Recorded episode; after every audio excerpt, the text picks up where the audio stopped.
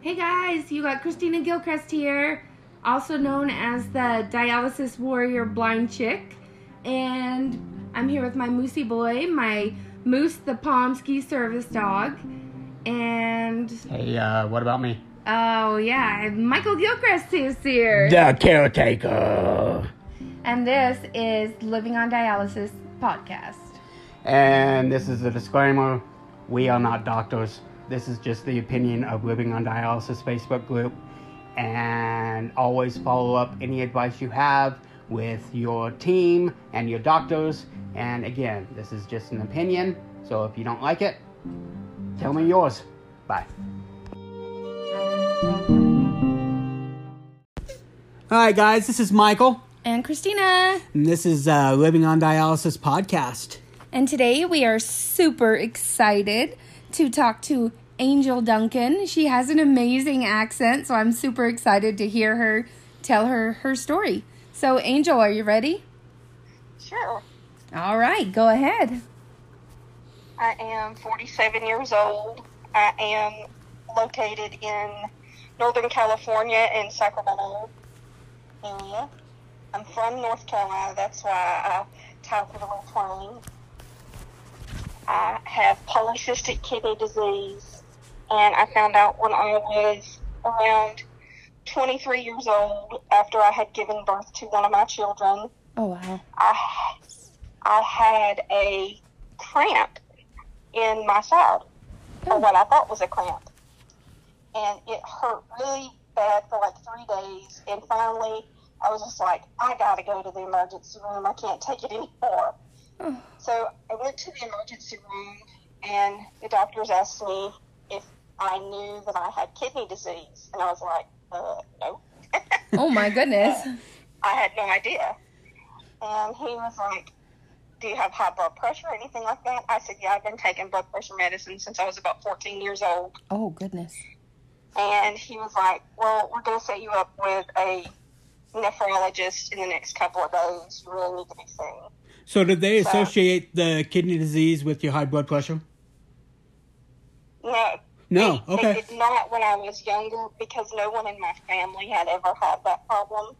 They just as- a- attributed to the fact that I was on the go all the time. I was constantly going, and I drank Pepsi like it was water. Like I drank more Pepsi than anybody under the sun. So they just kind of chalked it all up to that. Because other than that, was pretty healthy. Okay. Wow. Wow. So, so with the with the Pepsi thing and all that stuff, did they did they say you had diabetes too, or just the kidney I do disease? ha- I'm actually the opposite. Um, Wow, I okay. have, yeah, I am hypoglycemic. My A1C is 4.3. so it's very That's- low. wow. I have to, I have to, you know, I have to make, I have to set my clock to make sure that if I don't eat a lot, to make sure that I'm drinking something sugary or eating some candy or something. Oh, to keep that wow. Okay. Yeah.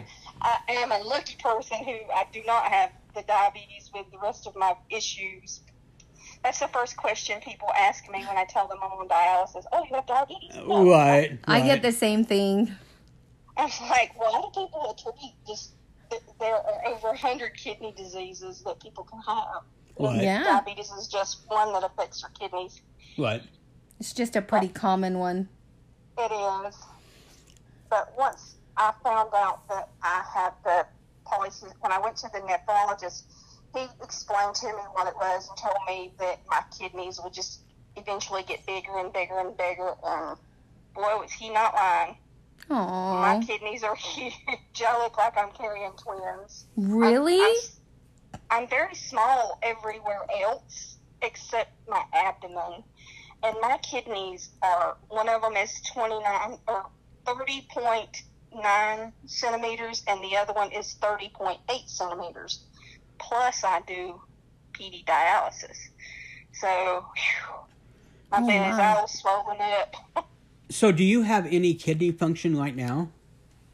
I have very little. Um, my my creatinine is like 12, 7, 12, 12.75. Okay. So it, it's very minimal. Like Yeah. I, I might have about a quarter, may, maybe half a cup of urine output a day. Okay. Sometimes Okay. more, sometimes less. I gotcha. Yeah. Wow. Okay. But I mean, it's not bad. Um, So are And your will your kidneys eventually just because I know with me, my kidneys eventually shriveled up and now they're like the size of quarters. Will your no, kidneys? mine will just continue to get bigger and bigger. so will mine- they will they have to remove them? Yeah, mine have to come out before I can get the get a kidney. Mine- Okay. there, there's no room in there for a third kidney. Not Oh. even in my. My kidneys are so big they go down into my pelvis where they would generally put the third kidney. So Yeah. there's no room there for it, and they have to take it take them out. Huh. So my surgery will be. I need typically I need a living donor, Yeah. so they can schedule it all at the same time. Right. Yeah, that makes sense. Okay, Yeah, so do they associate your kidney disease with your kidneys growing like that? Yeah, Well- it, your kidney when you have PKD, your kidneys get these cysts on them, and those cysts are they just grow on top of each other. So in, in it makes the kidney get bigger. Okay.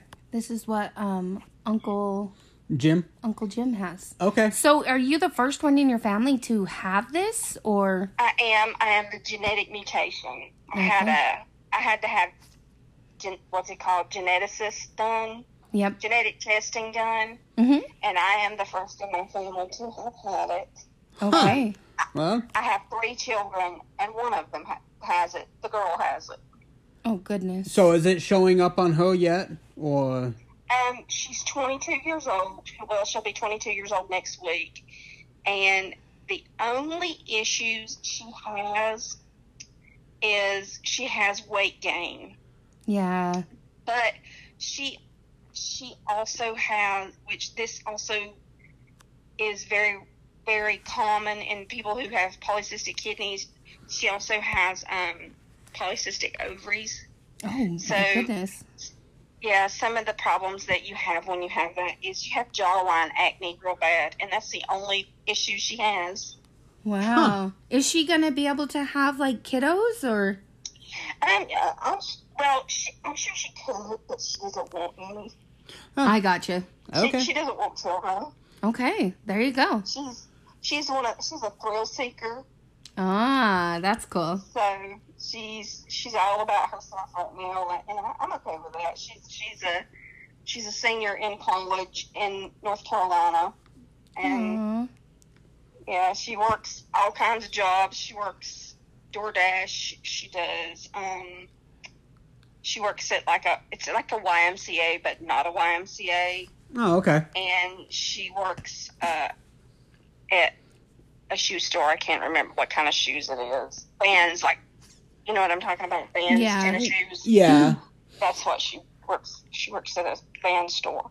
So when you first got introduced to knowing that you were going to have to do dialysis and stuff like that, can you tell us that process a little bit? And how your kidney function was at that time?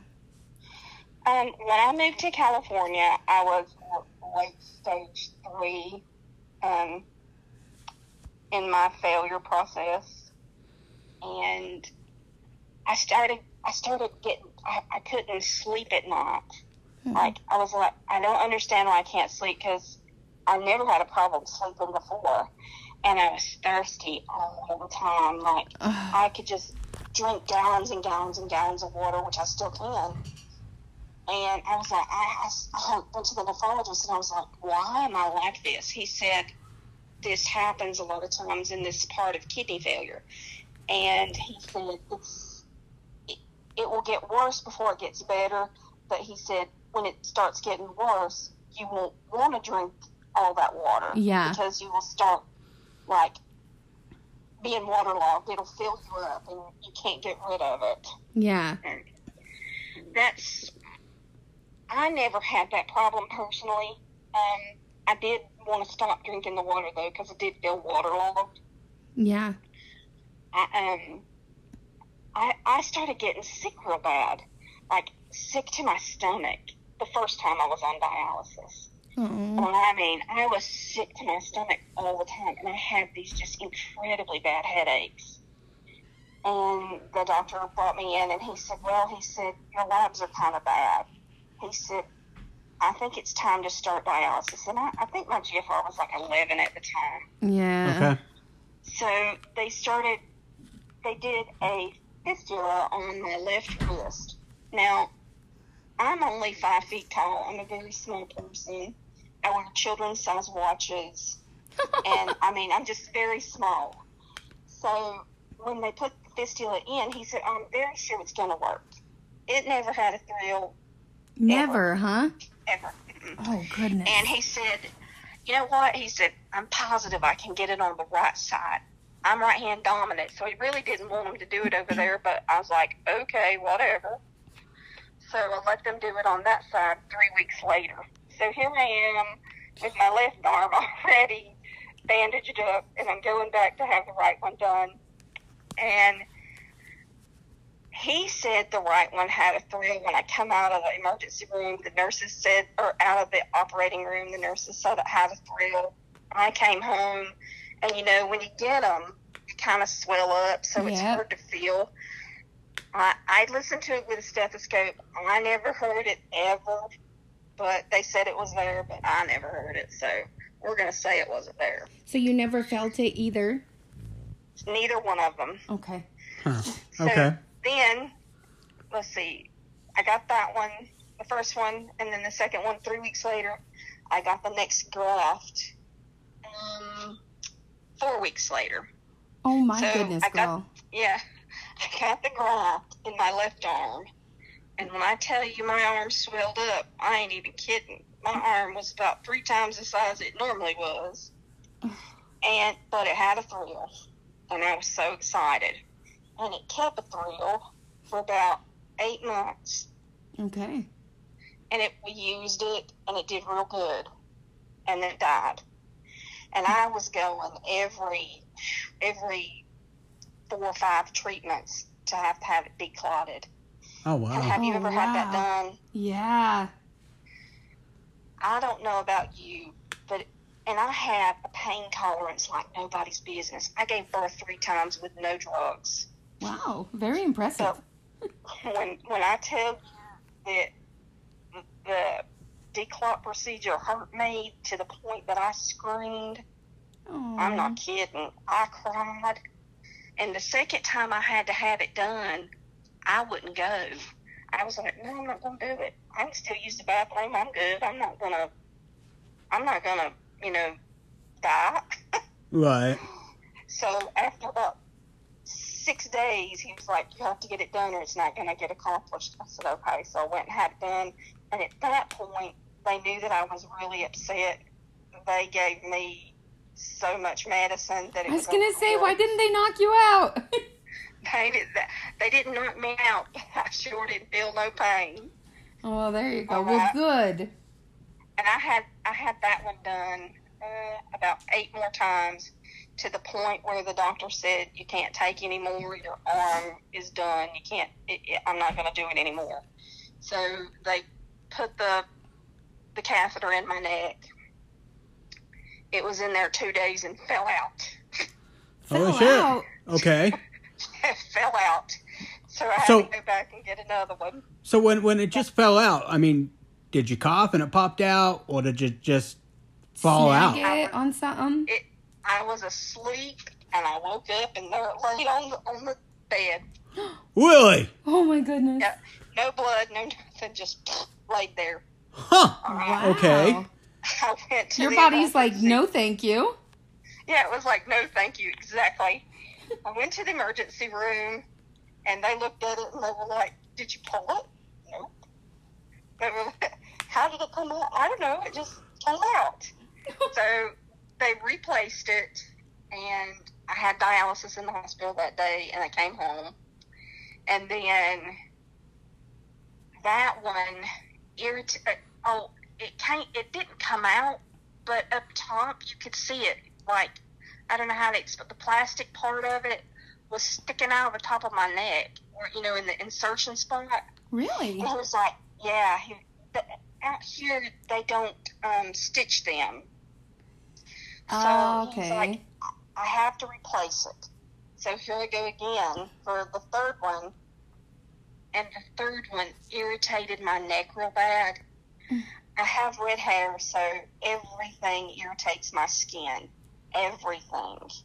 yeah. And where it was had my skin so irritated, they was afraid I was going to get an infection. I mean, it was itching. I was wanting to just claw my skin out. Oh my goodness! So they took it out, and I say I stayed in the hospital for like eight days, so they could keep a check on me, like I wasn't gonna, you know, swell up and die like a big blueberry. Oh my goodness! So they were like, if you think you can deal with life without dialysis, let's just not put another one in and let you heal up. Oh I was like, I'm okay with that. Yep. So for two years, I didn't have anything. Nothing. And in 2018, I moved back to the East Coast to take care of my mom. And it got to where I couldn't even walk to my car without being out of breath. Oh no.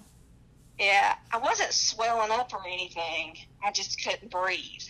Yeah. And I came back home in November when my mom died, and um, I was like, I think it's time to go ahead and get my dialysis stuff going. Yeah. So I went in for another graft on my arm.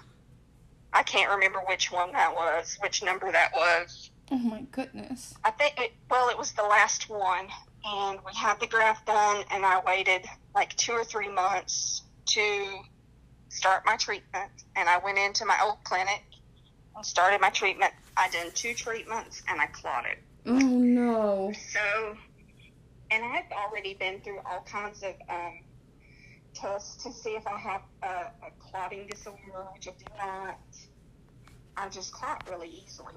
Wow. And I had that done. I went to have the declot procedure, and it hurt so badly. And it took, you know, normally they don't take but about 30 minutes to do.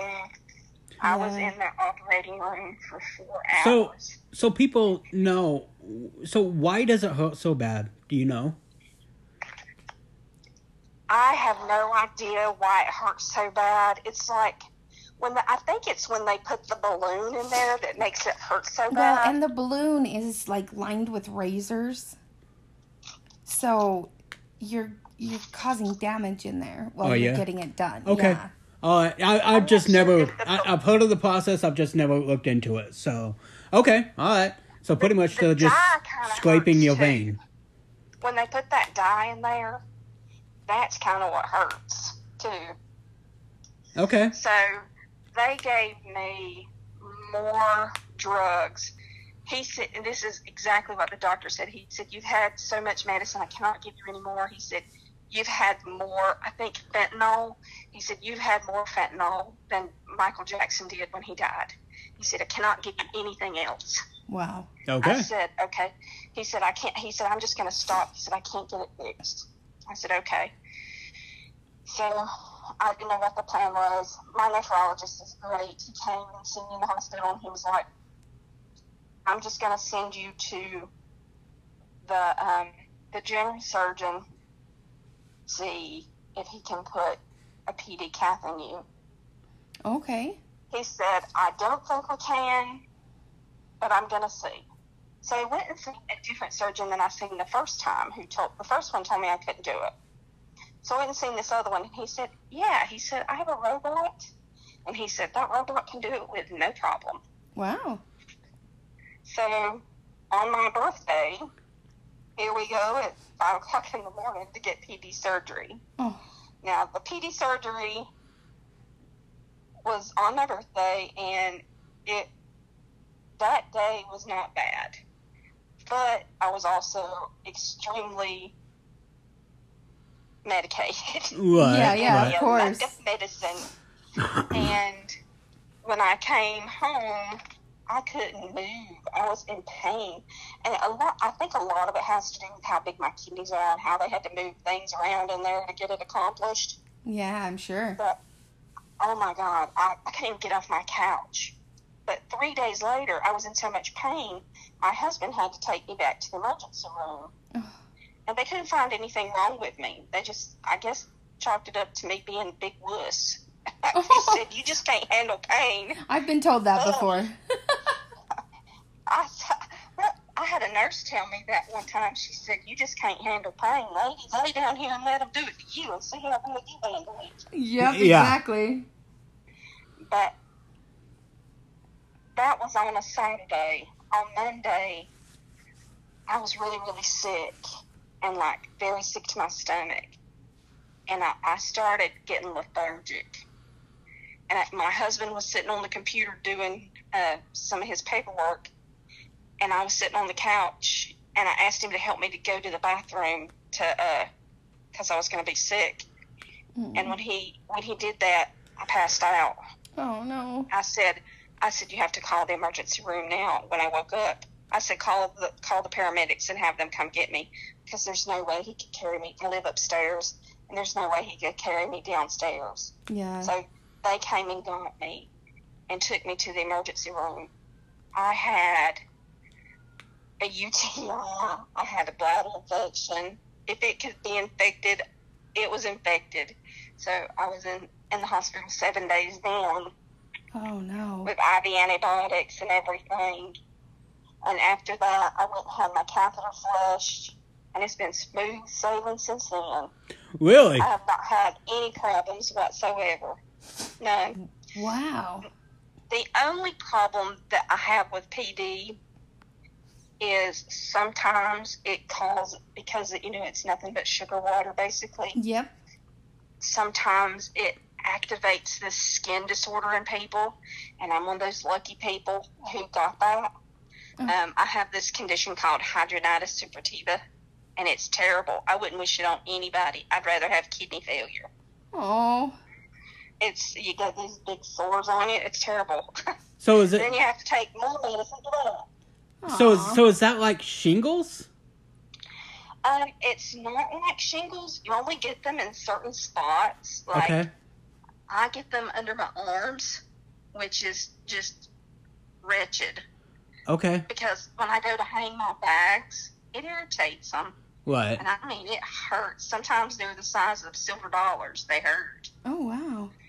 But my, and I never had this with my other dialysis. And when I told the the dermatologist that it was on PD dialysis, he said, "Yep, that's what it was. That's what caused it."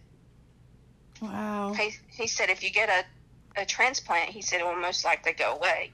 Um, I spoke to another lady on dial on PD dialysis. Well, she has had a transplant now, but who had the same skin condition, and she did PD, and she said it, hers started when she did PD too. So Huh. I'm hopeful that it'll go away with transplant. Oh, I hope so. Are you on the transplant list? I'm very close. I had to lose um, a lot of weight Okay. because my kidneys caused me to gain a lot of weight. What? but I've lost 75 pounds and Mhm. I have to lose eight more pounds. Oh my Okay. gosh, that's amazing. right. And the eight more pounds is being extremely stubborn, which I woke up this morning and it was, I only need to lose like three more pounds. So Oh wow, that's Hopefully. amazing. hopefully that's not a fluke with my scale. Yeah. No kidding. Yeah. Okay. So you've and then okay. So you've had two fistulas, numerous grafts. You're had on two PD, fistulas, Two and you- fistulas, five grafts, three neck catheters, one femoral catheter. Explain to us the femoral catheter, because not many people know Uh, about that one. A femoral catheter is terrible.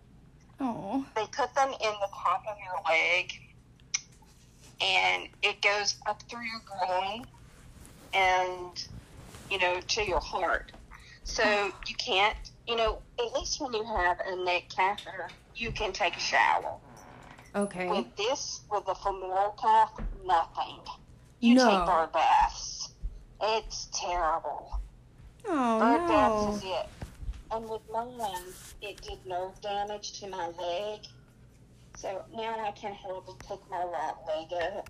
Like, I can't pick it up higher than like knee level. It's because it, it did the damage to my nerve in it. Oh my goodness. But when they do that, you can't you can't wear normal clothes. Like when you go to dialysis, you have to wear. You can't wear shorts because you freeze to death. Yeah. Obviously. So I had to take. I had some old sweats, and I took and I cut holes in them where my catheter hose would come out. And the looks you get when you have one of those is crazy. Oh. People are looking at you like, what's hanging out of you? Yeah, what is Right. that? That's my lifeline, people. Yeah, Yeah. exactly. Wow. But, Well, girl, Yeah. you sure have been through it. You're going to have to come back on and give us some updates and hopefully transplants your update. I had 21 surgeries to successfully be able to have dialysis. Jeez. Oh. Ridiculous. That I is still will. I've enjoyed telling y'all my story. Gosh. Well, we like to uh, kind of end and follow up things with uh, since we've called the the group and the site "Living on Dialysis." How would you say that you are living on dialysis? Oh my gosh, I take my bags everywhere. I go and do whatever I want to go do. I, I do my dialysis in the car all the time, and I get some strange looks when I get out to put my drain in the trunk. But I go do what I want to do. Ain't ain't nothing gonna keep me from living my life. That's awesome. I love that. That is exactly what we try to promote. Um, yeah, I, I go I go shop. I do my own grocery shopping. I, I you know, the only thing that I don't do that if I had my own swimming pool, I would. But that's the only thing I can't do that I want to do is go swimming. Yep. But I, but because I have a I have a public pool that I don't trust. Yeah, I wouldn't either. But other than that, I do whatever I want to go do. Well, I'm gonna that, go. That is awesome. Well, you're definitely going to have to come on for an update. And for now, um, thank you for coming on the podcast. You're amazing. Thanks for Something we forgot this about what we did this week is we actually went up camping with all of John's kids and Chris's kids, and we won't get into the uh, stuff that Chris and his kids did with my ATVs, but we will. We took Oliver up there, and if you haven't heard about Oliver, he actually had a CVC as well. He had a bone marrow transplant. And the cutest thing is, go he ahead. didn't. He didn't like his CVC call, being called a CVC. He said it was scary, so he named it Charlie. Yep, and then uh, he had that one pulled or it got ripped out. So then he had another one. It was Charlie 2.0. So, Casey, if you're listening to this, that was freaking genius. And she helped us with a whole bunch of supplies when uh, Christina got hers. But uh, we went camping. We set it up on the deck. And yes, I know we were outside and da da da da. We had a cover But- above us. we had a cover. We masked. We sanitized. We even made the kids stay off the deck, which was almost absolutely impossible with 10, 12, 15 kids. How many kids does John have? Uh, he has a lot, but he only had four there. Are you five sure? there. Are you sure? Because I Five. swear there was like 20. No, there's five. Huh. Okay. Plus the three other kids makes it eight total. Plus Chris. Yeah, they count And as the kids. stuff and that he you, did with my ATV. you and your brother John, you all count as kids. I don't think so. I think I'm the most responsible one, and I only do responsible things. Sure. Uh-huh. But anyways, we uh, hooked uh, dialysis up. She swung in a hammock chair, and uh, she actually had a hummingbird right above her head. Yeah, it was amazing. It was awesome treatment. We had a few little hiccups, but it was nothing that we couldn't handle, and uh, it was cool as hell. And yeah, we just realized that I didn't have surgery this last Friday. It was the Friday before that. But yeah, so she's had so many. We just we just call them Friday surgeries. So, anyways, see you guys. Bye.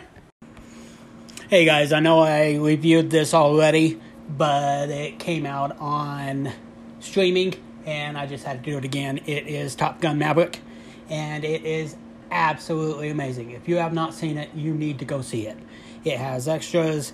Um, basically, it's about after more than 30 years of service as one of the Navy's top aviators, Pete Mitchell is where he belongs, pushing the envelope as a courageous test pilot and dodging the advancements in rank that would ground him. And then it stars Tom Cruise, um, Val Kilmer, Jennifer Connelly, Miles Teller, uh, Rachel Saludin, um, Jon Hamm, Charles Parnell, Monica Barbaro. I mean, just name after name after name. So I suggest you go see this, and here is the trailer.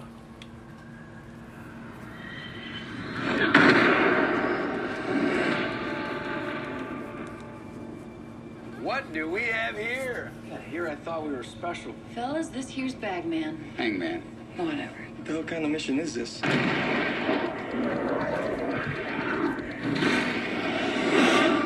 Everyone here is the best there is. Who the hell are they gonna get to teach us?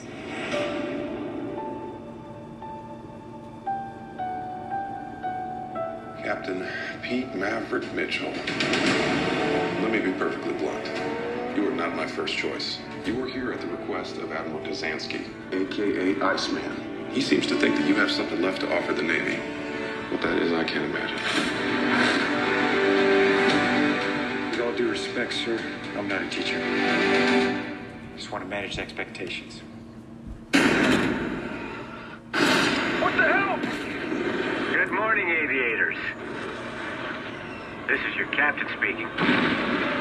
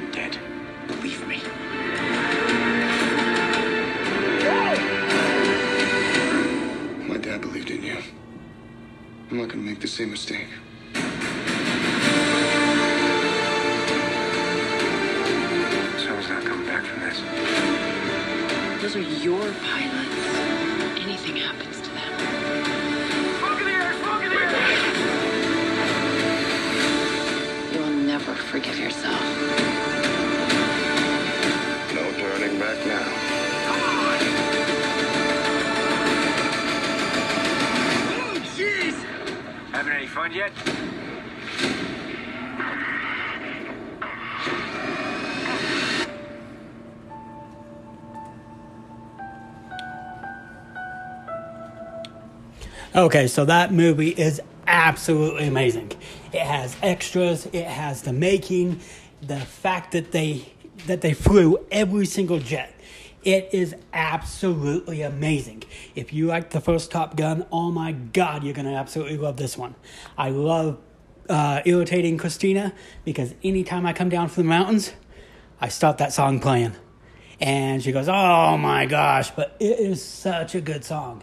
And the Lady Gaga song that she does is absolutely amazing too.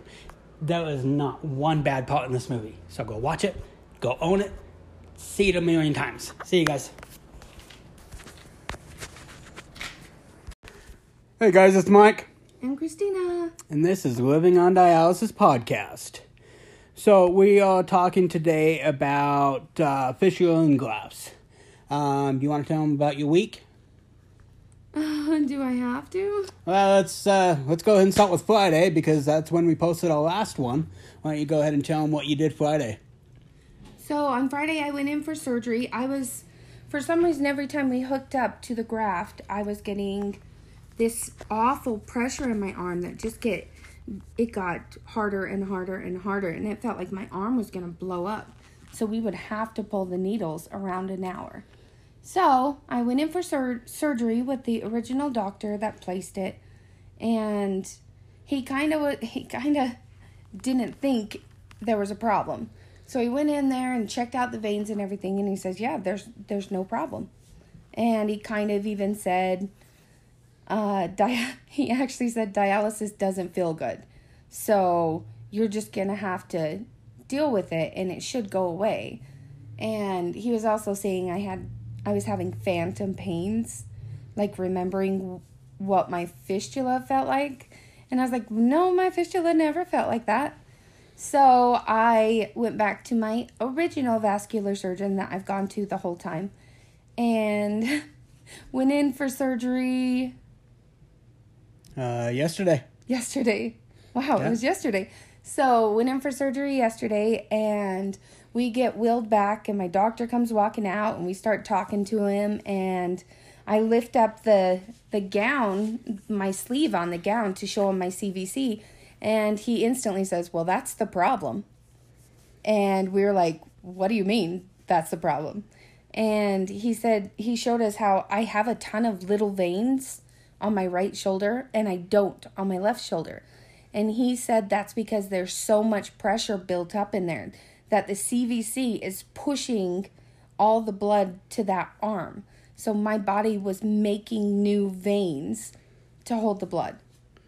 which is absolutely crazy. And um, so, first off, Friday, when the doctor actually said that, it actually extremely pissed me off. And if you follow the group, you can see how pissed off I was because I posted a video uh, that basically was saying, no, dialysis is not supposed to hurt. Okay, it's not a walk in the park or rainbows or anything like that. But to add pain on top of it, that is the stupidest thing I ever heard. And that's where we push so much about being your own advocate and getting additional answers. And um, like I've said before, my mom has always said, ask the question three times because eventually you're going to get the right answer. Always, like on the first one, it's nope, nope, I'm perfect, I don't mess up. Then the second one, it's like, hmm, I don't know, it's, uh, you know, they might think about it. And then the third time, they're like, they're actually going to think about it. And whether that's a second opinion, third opinion, fourth opinion, keep going and getting opinions until you get the answer you want. I think that's the number one thing I've learned throughout my years of all this medical stuff is that don't be afraid to get a second opinion. And most of the time, it will make you feel better. And I've noticed most of the time they catch what the other one didn't. Ab- absolutely. And I will say that this process sucked because anytime Christina goes under the knife, I have a mini panic attack. I know I joke a lot and I'm sarcastic, but that's a cover for me as well because it just makes it easier for me to handle all of it. And I won't say we made a mistake with everything we did because our original surgeon didn't even want to put a graft in the in the same arm as your fistula. So if we went with his opinion, we would have had the graft in the other arm, which he didn't want to give up yet. And then when we went back to him, it was an immediate, oh, this is the problem. So, yes, it really sucks, but always get a second opinion, third opinion, and don't ever accept the fact that dialysis is just going to hurt. Or that it's it'll it'll go away in a couple months. You just have to give it time. Yeah, that that is absolute horseshit. Because just when when when you get answers like that and they just feel wrong, reach out to someone. Reach out to someone that's been on dialysis or an advocate or anything like that because I can guarantee you there's somebody that has went through this. And if anything, we give experience to other people that may be having the same thing. And and it was absolutely crazy when this doctor we are talking to him and stuff, and he happens and he happens to just say, "Hey, let me see what the previous surgeon did." And if he wouldn't have done that, it it it almost seemed like he wanted to send us home to let her heal up a little bit more. It was almost like he was He wanted Pushing. to do some other tests. he wanted to do some other tests. He wanted to do some other things until we until we finally because I don't think he knew he knew she had a CV, uh, CVC, and then when we mentioned, he's like, "Oh, well." So he pulls back and looks like, "Oh, what's that?" And it was plain as day when he mentioned it because it was comparing to the other sh- shoulder, it looked like spider webs on a shoulder on the side with the CVC. And this petrified me because that CVC is my failsafe, it's my go to. If there's a problem with cannulating or if there's a problem with the graft or whatever, I knew I had that CVC that I could just connect to. I didn't have to worry about needles. I didn't, and that scared the living shit out of me. But Christina was confident, this doctor was confident, and so they took her back and did this. So I had my mini panic attack. I called my mom immediately, you know, almost her, oh, they're taking out the CVC. Oh, what am I going to do? Hey, I thought you said you did cry. Eh, I'm fairly manly, so let's just say I didn't. Hey, manly men cry. Yeah. Anyways, so you know, I and on you know, anytime I have a issue, I don't know how to handle something. It's usually I call my mom and dad. You know, if I want my mom to say, "Oh, you you're a good boy," you know, I call my mom. But if I want the brutal truth, it's my dad, and he'll tell me to buck up and man up and get back in there. So, and this is where the coolest thing happened. And so the surgeon comes out and he comes and kind of explains to me what happened. He pulled the CVC and oh, well, Christina's getting a call. Oh, okay. So we end up. So he's talking to me, and I don't know if I have the look of Michael's a dummy face, or if I've been throwing out enough lingo that I sound like that I know what I sound like. And uh, so he goes, Well, come with me. And he pulls me back in the OR. And I go in there, and Christina is just covered in blood. I mean, it's basically any any TV show that you've seen where it's in the OR and there's there's gauze and there's blood and I mean it it it was it was brutal. And I walk in there and I'm trying to listen to the doctor, and the only thing I'm thinking is, um, okay, don't pass out, don't pass out, don't pass out, don't pass out, don't pass out. And he gets done talking, and behind the cover, I hear, hey, honey, I love you. And I'm like, holy shit, you're awake? And she's like, yeah. And I'm like, well, honestly, thank God we weren't talking shit on you. So, and then she starts telling me about the nurses and how they're writing down books for her to read, and and this is all why you know she's covered in blood and her arms wide open, and so we go ahead and do that, and they they send us home with actually some catheters in her arm, and I think they're like eight gauge, ten gauge, Yeah, they're but huge. they are some huge needles. And it's not really the needles, it's when you get an IV and they leave that plastic sheath inside you. It's the same thing except on steroids. It's this big, big needle. And It's like a temporary CVC coming out of your graft. yeah. And so basically, he just left it. He taped him down. And, you know, that freaked me out too because, you know, that could snag on anything. And, you know, the entire day was just a mind mess of emotions and what are we going to do. So we get home, we do dialysis, and the pressures are amazing. They're actually, gone. yeah, they're actually so low that I called my nurse saying, "Hey, are these too low?" And once she knew the gauge and how how the needles were and stuff, you know, it it was no problem. So, anyways, that was all week. Yeah. Um, so, yeah, if anything, Christina definitely makes life interesting and always keeps you on your toes. So, we're going to go into the history of the fissure and the graft. So, like I said, I do the boring mumbo jumbo stuff, and then Christina will let you know her experience with her stuff. Um, the history of a fistula. The fistula is a connection that can be formed between a vein and an artery for dialysis. A graft is a piece of plastic that is inserted to connect the vein and the artery for dialysis. fistula is the preferred method, and graft is basically the backup if your veins aren't big enough or they can't place one. Um, anytime you put an un, anytime you put a man-made item into your body, your body is going to want to eject that um, in one way or another. So fistulas are definitely the go-to.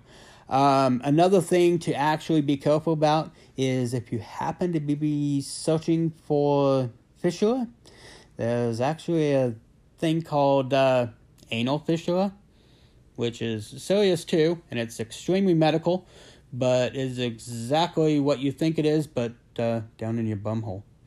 It's uh, veins that have expanded and yeah. So you really have to go there? I, I didn't mean to, My but goodness. I type it in and then that stuff comes up and I'm starting to write notes and I start writing this down. I'm like, Oh. what the hell? I'm like, why the hell is she having this placed? And then I read into it and it's, it they actually name it a stupid thing.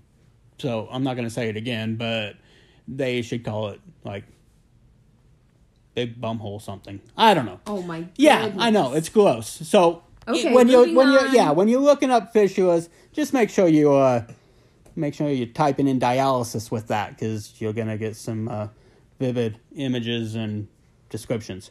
All right, so the first fistula was used in 1930 on kids that actually got polio. Um, when they became paralyzed, to keep the limbs alive, they would place fistulas in an attempt to keep the limbs growing. It didn't work because, well, when kids had polio back then, they usually died. And so there was very low success rate with this.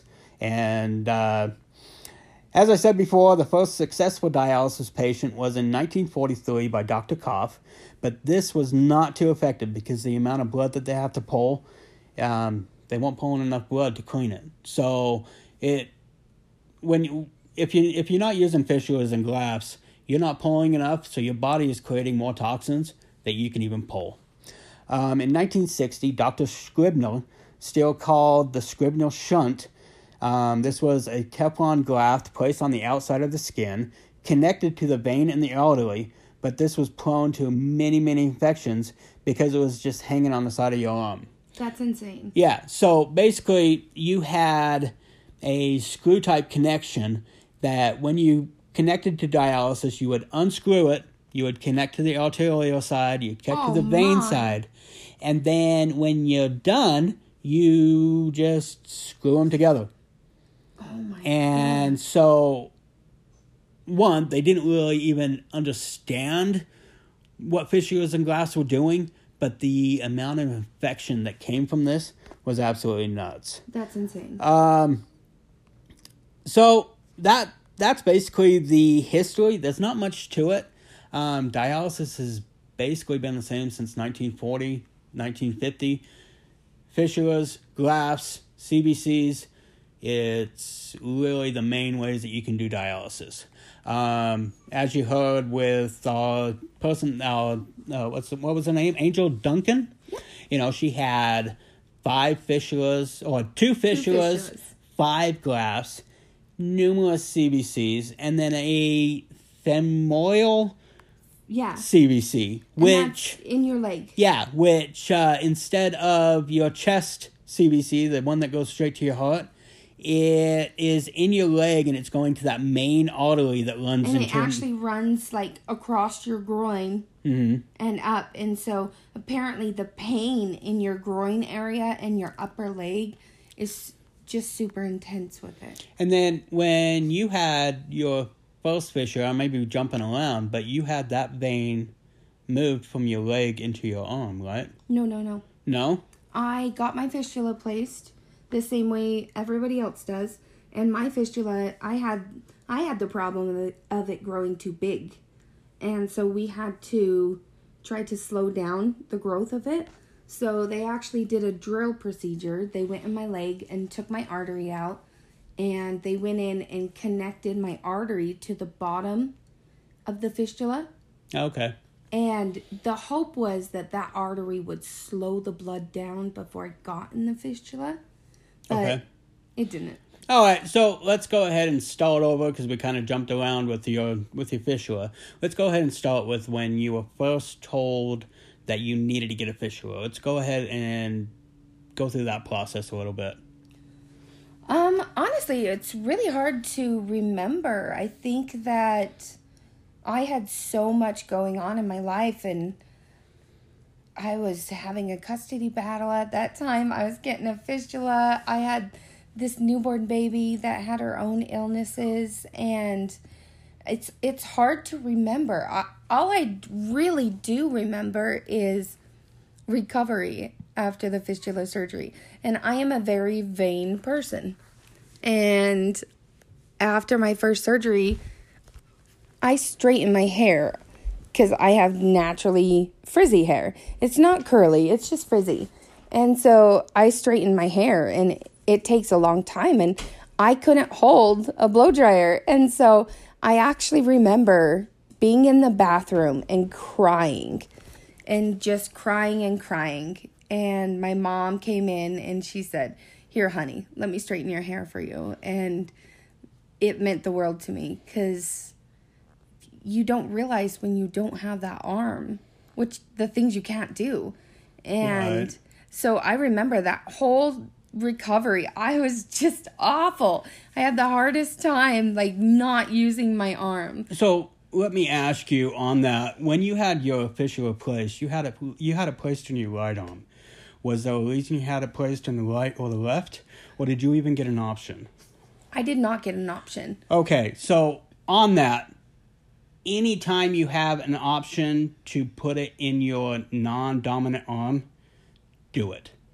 Um, another thing is have it placed as low as possible. I don't know if that was possible with you, but make sure you get make sure you ask that question like three times.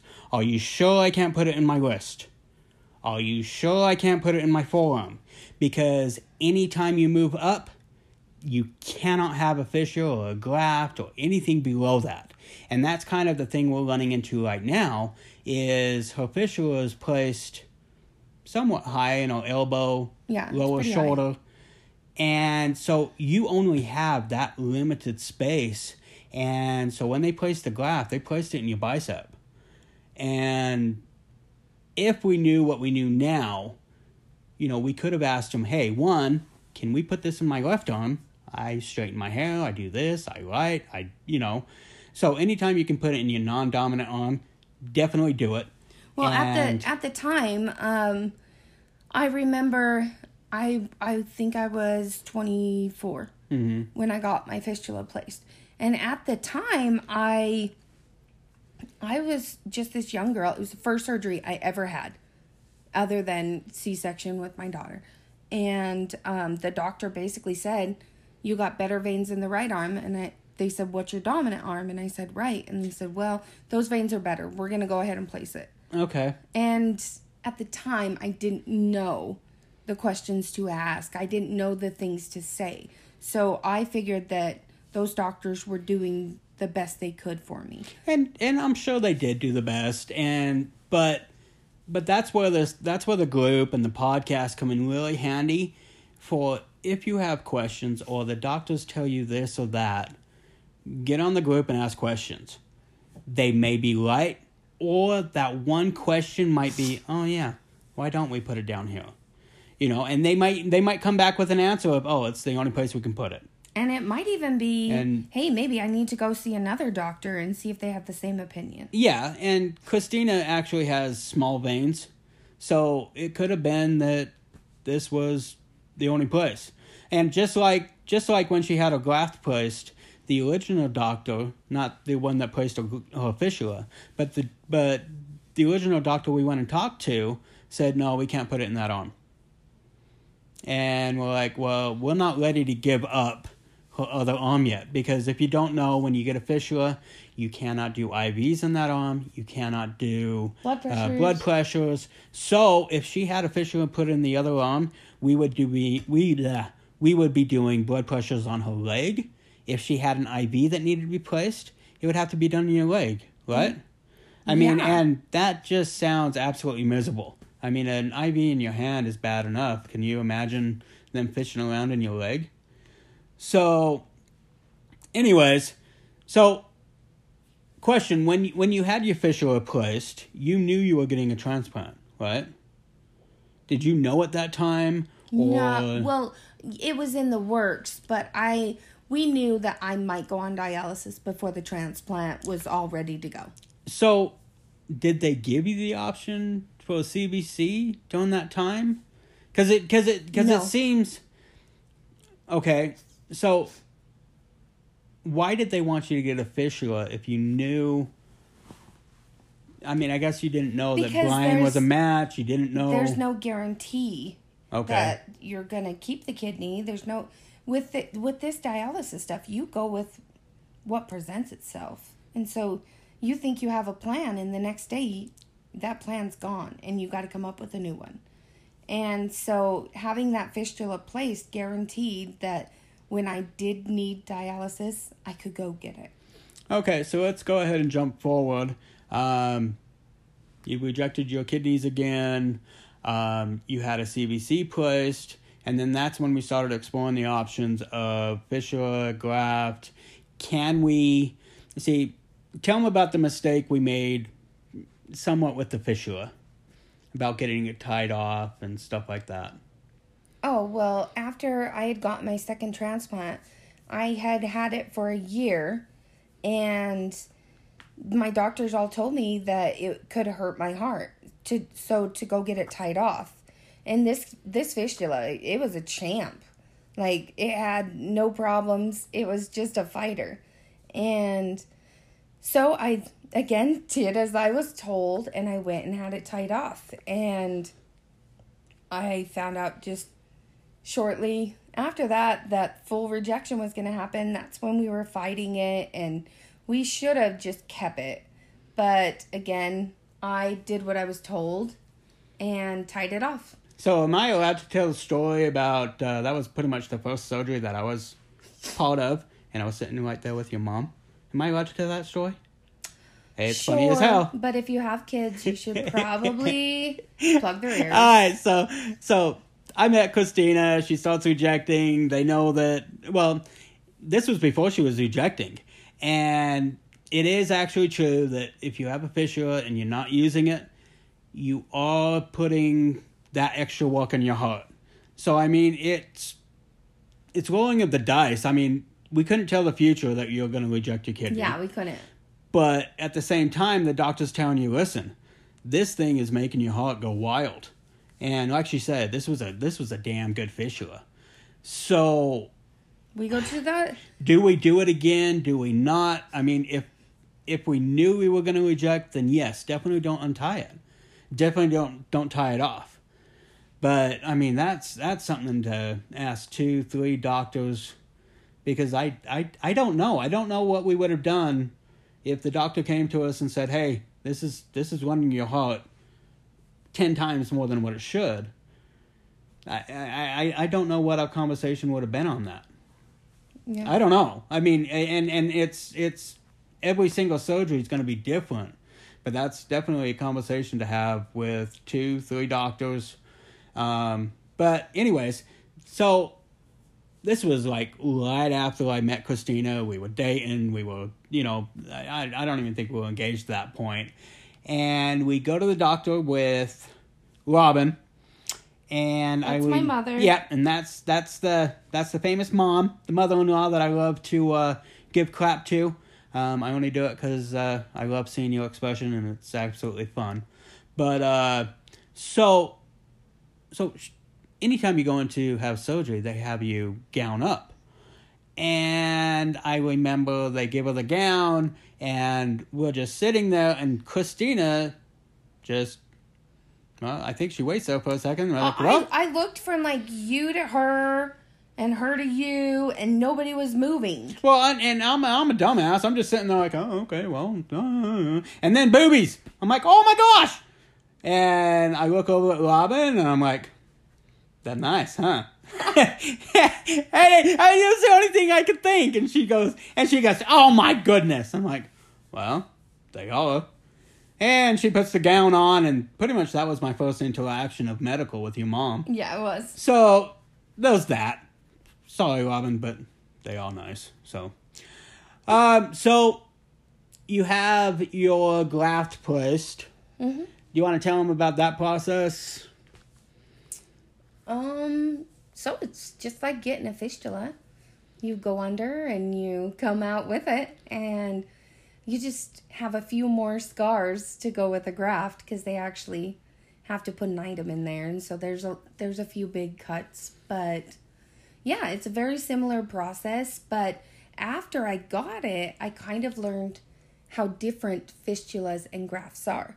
There's a lot of differences, and they're kind of silly little things, but like with a fistula, you use a tourniquet when you're sticking the needles. You never use a tourniquet on a graft. So that's one thing I was kind of caught off guard by. Okay. And What about what about buttonholes? you cannot have buttonholes in a graft. You can in a fistula. Something I learned on buttonholes is you have to have a layer of fat on your arm or leg or wherever. At, at least that's what I've been told. In order to have buttonholes, you have to have a tunnel that it can go through. Really? Yeah. So even even if your fistula was where it is, I don't Mhm. think you could have buttonholes. Even with your old fistula, just because it sat so high on your skin.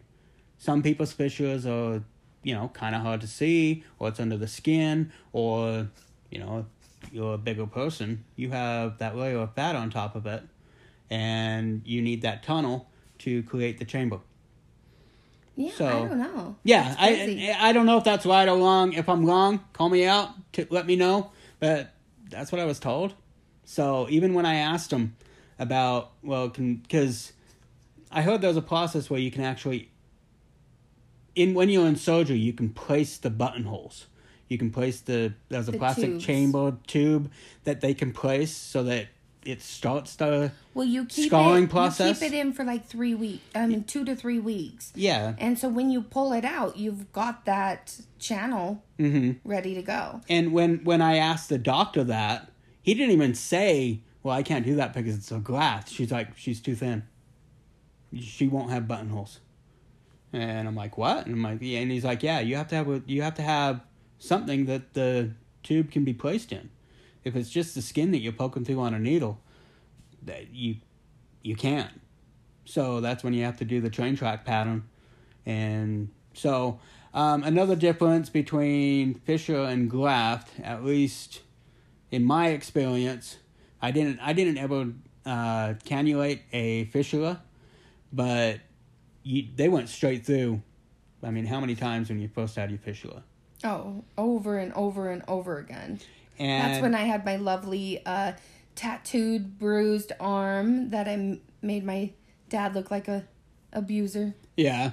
Love you, Dad. And the graft is actually a little bit different because it's it's basically a a Teflon hose in your skin where you can hear it pop Yeah. as you're going in and it kind of just at least with the times that we've been successful with cannulating is you hear the pop and then you just it just kind of channels right through it um I haven't been the best with cannulating. I I do really great with the first one, but the second one, I don't know. I think I let my emotions get a hold of me because anytime I make a flinch or hurt a little bit, I get frustrated. But it could have been the pressure too. So so we had the CVC removed, and the the only thing we can think is the amount of pressure that you lost with not having the CVC, trying to place needles today actually was extremely difficult. We I I could get it started, but then it just went away. And we don't know if it's because she's still in trauma through surgery, so her body's just in defense mode. I don't know. Yep, we'll So- just have to try it again tomorrow. Yeah, we even had the nurse here, and she wiggled the needle around, and and I hate doing that too, because I mean, we've all had IVs placed, and they wiggle around, and I'm doing that with the 16 gauge needle, so I see her flinching, and she's she's a tough ass woman, but it sucks. So that sucks, Yeah. but But there are a few differences that I kind of noticed. Like, if you pull a needle from a fistula, you're gonna get blood across the room, and it's gonna look like a murder scene, way but like within seconds. And the graft is not that intense.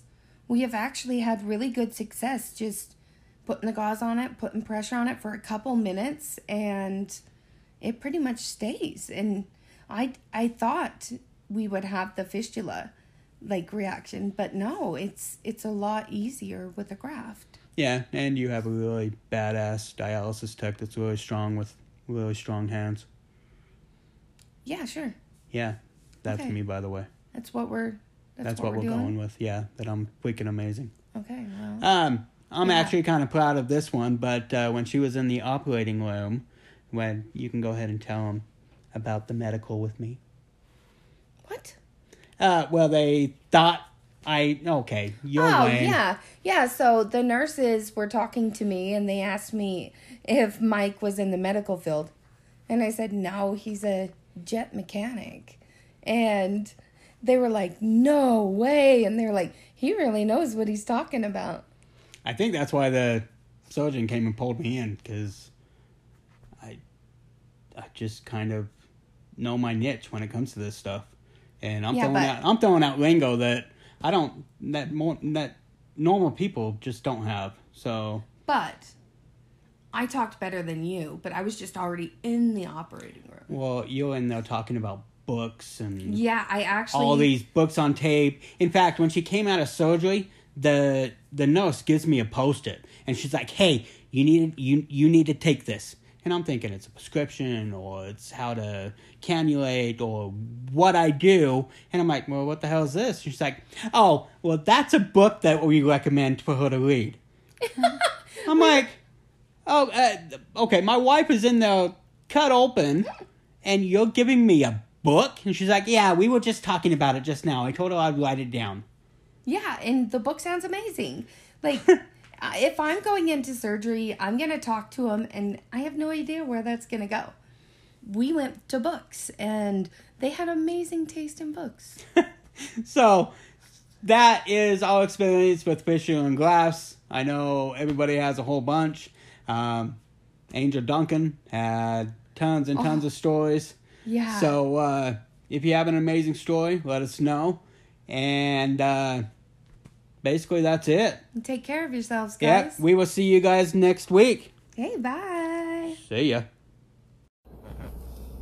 Hi guys, this is Christina's Crazy Corner, and today we have a newbie. I'm super excited. She is all the way from Florida. Her name is Tiff. How are you, Tiff? Good. How is everyone? You sound so happy. It's so cute. I love it. I love it. I'm so excited. And we also have Susie. Hi guys. And of course, we have Tyler J. Hi. Okay, Ty, what do we got for today? Not a happy hi. Hi. Enthusiasm. Hi. That's better. Got this. Okay, so today we're going to be talking about some of the craziest cat facts that you probably don't know. Cat facts. I just watched a documentary. I know everything. I did too. Oh. On Netflix. Yes, same. What is it? I'm Is, out is the info from the documentary? No, it's else? from uh, Animal So Health. don't- Okay. Okay.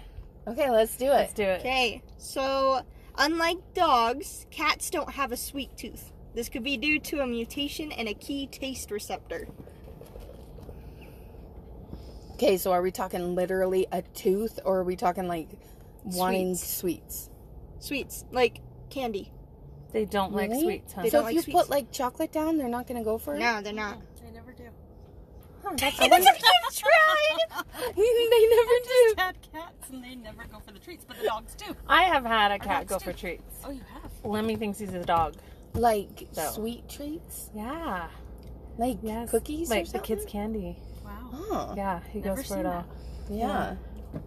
He had a mutation But he or also something. like rides in the car, and he Yeah. thinks he's a dog. He's a dog. He is a He's half crazy. dog. He's a know. crazy cat. But most of them know, huh? He's a dog in a cat's body. That's how he feels.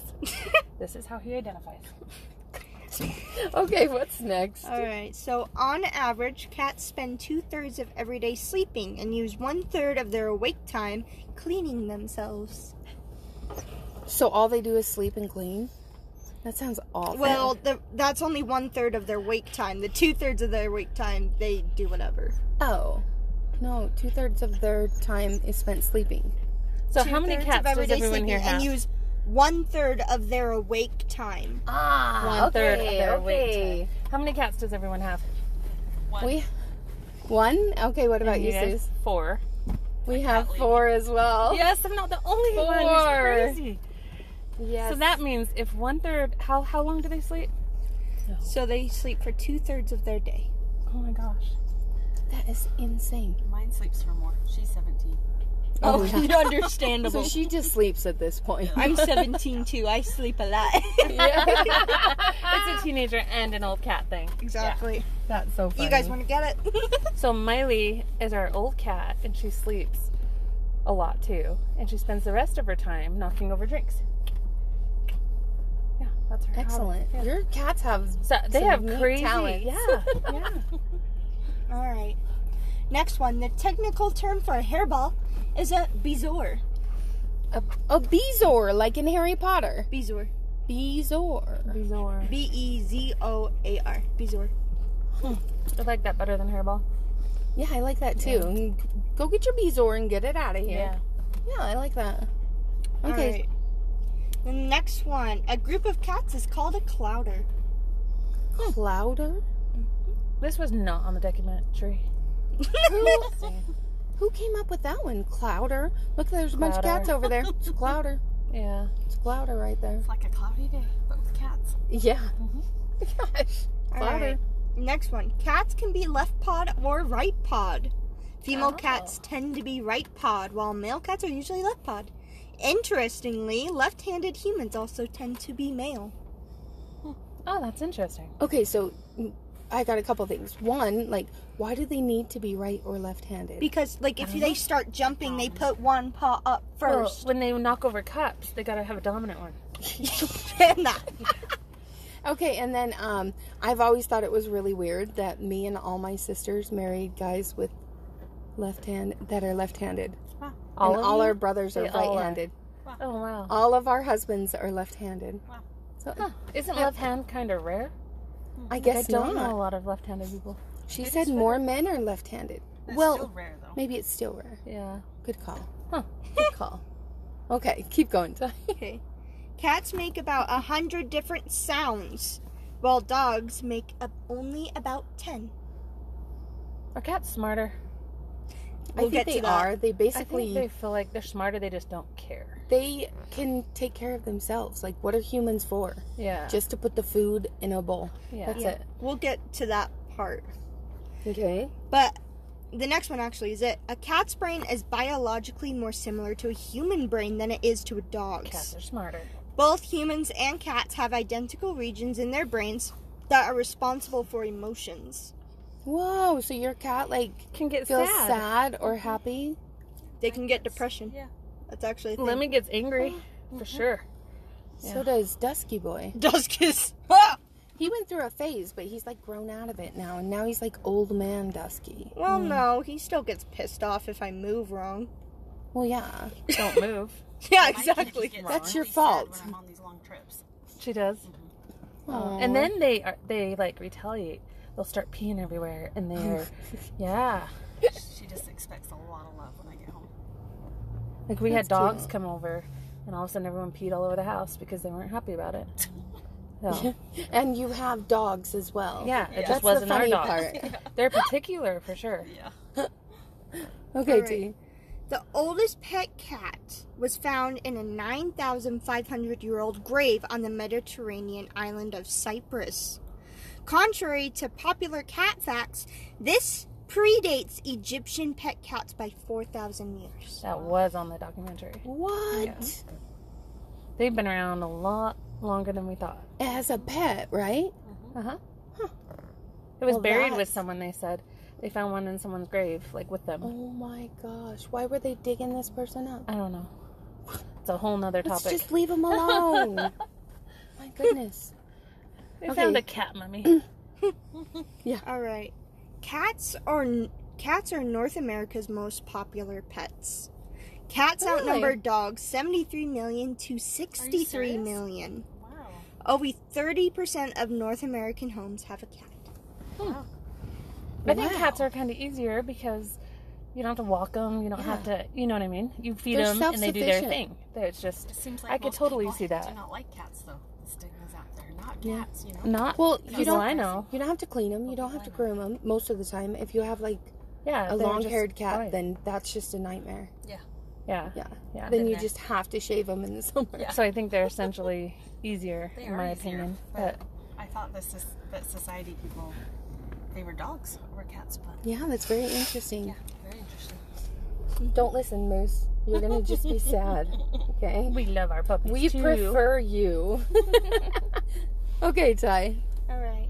Some cats have survived falls over 65 feet.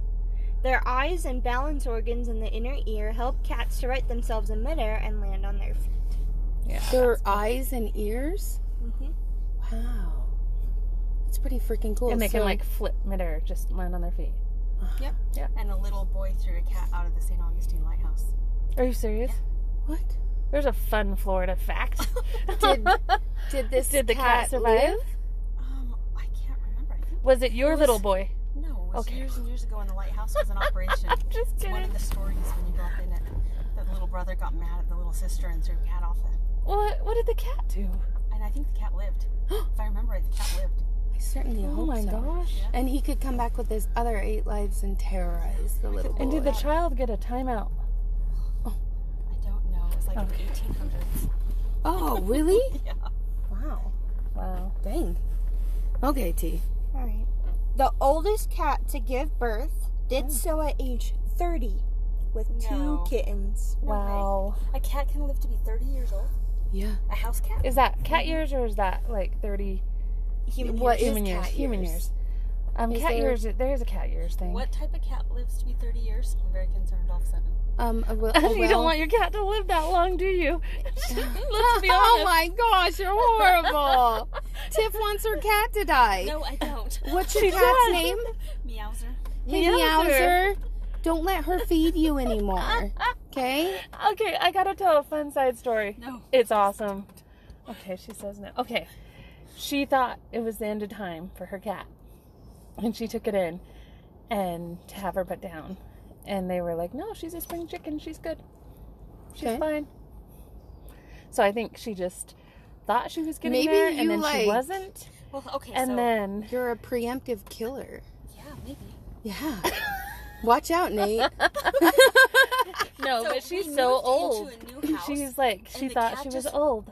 We had a carpet, and the cat started going in every single room. Okay. Okay, and I'm, I had another cat that happened to, and she ended up having cancer, and we had to put her down.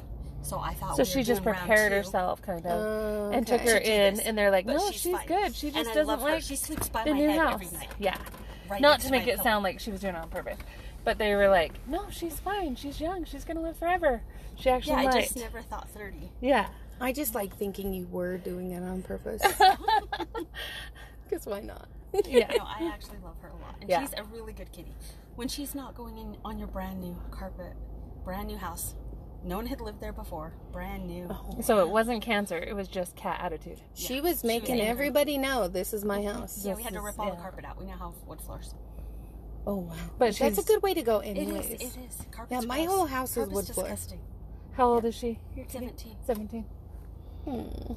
So she's got a lot of years left. Mm-hmm. Okay, T. Okay.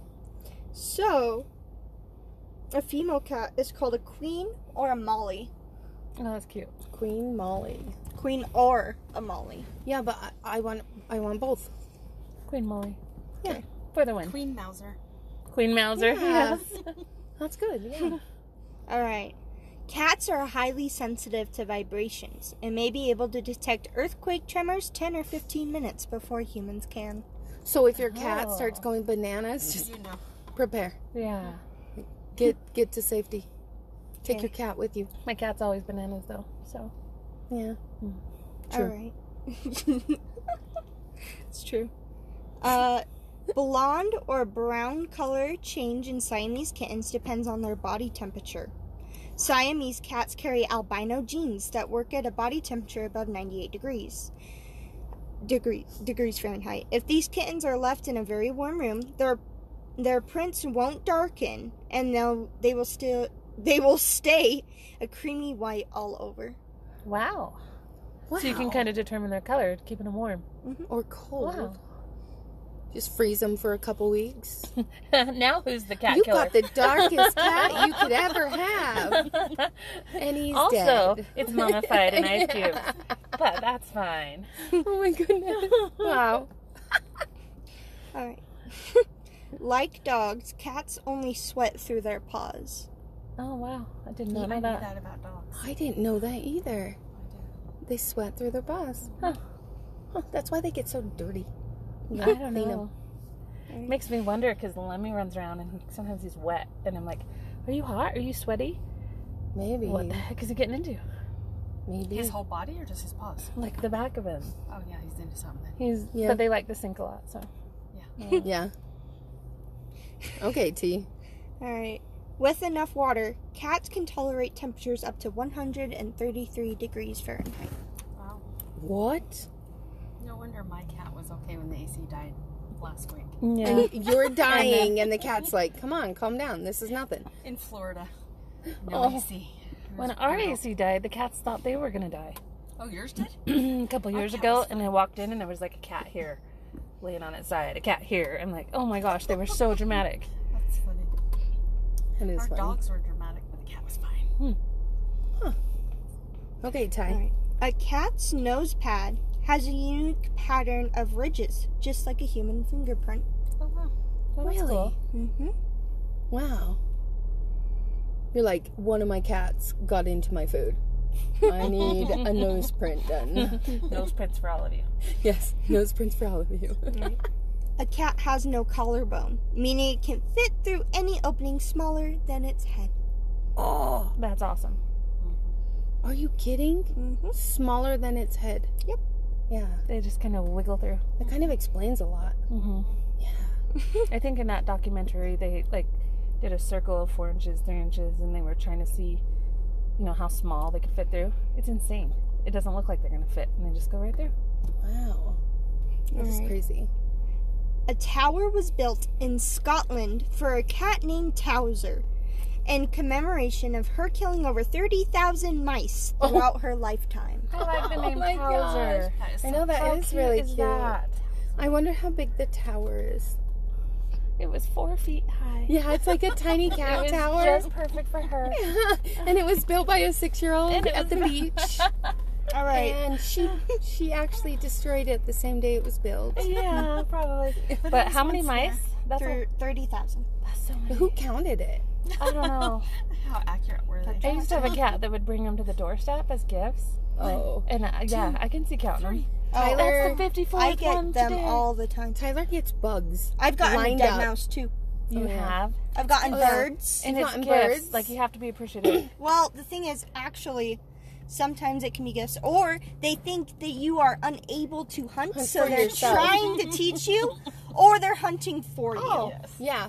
All Either- this time, my cat just thought I was an Yeah, idiot. either they Yeah. think you're incapable of hunting, or they're thinking, okay, look, I caught this thing, now it's your turn. yeah, not happening, All right, buddy. this is going to be the last one. Yeah. All right, Isaac Newton invented the cat flap to stop his cat Spithead from opening the door to his dark room and running light sensitive experiments. Okay, wait. Okay. I need a repeat. Yeah. Okay. Isaac Newton invented the cat flap Like the door flap thing. Yeah. Okay. Okay. to stop Spithead. his cat Spithead from opening the door to his dark room and ruining light sensitive experiments. So the cat could come in, So- but it wouldn't. r- r- Yeah. But wouldn't okay, that get still interrupt a dark room? No, it, Yeah. he made it to where you can lock it, I'm sure. Well, I was thinking it Or wasn't like light to ruin maybe if the cat went in in the bottom, yeah, it's going to show Maybe very little not enough. light. Oh, that's so interesting. Who names their cat Spithead? it. I know. I What's kind up, of like Isaac? it. I kind of like it. Get over here, spithead. Yeah. I'm gonna name my husband that from now on. hey, spithead. Mike, Come on. Yeah. Sir Mike Spithead. Yeah. It works perfect. Yeah. Okay, guys. Well, thank you for joining in, and we'll see you next week. Bye, guys. Bye.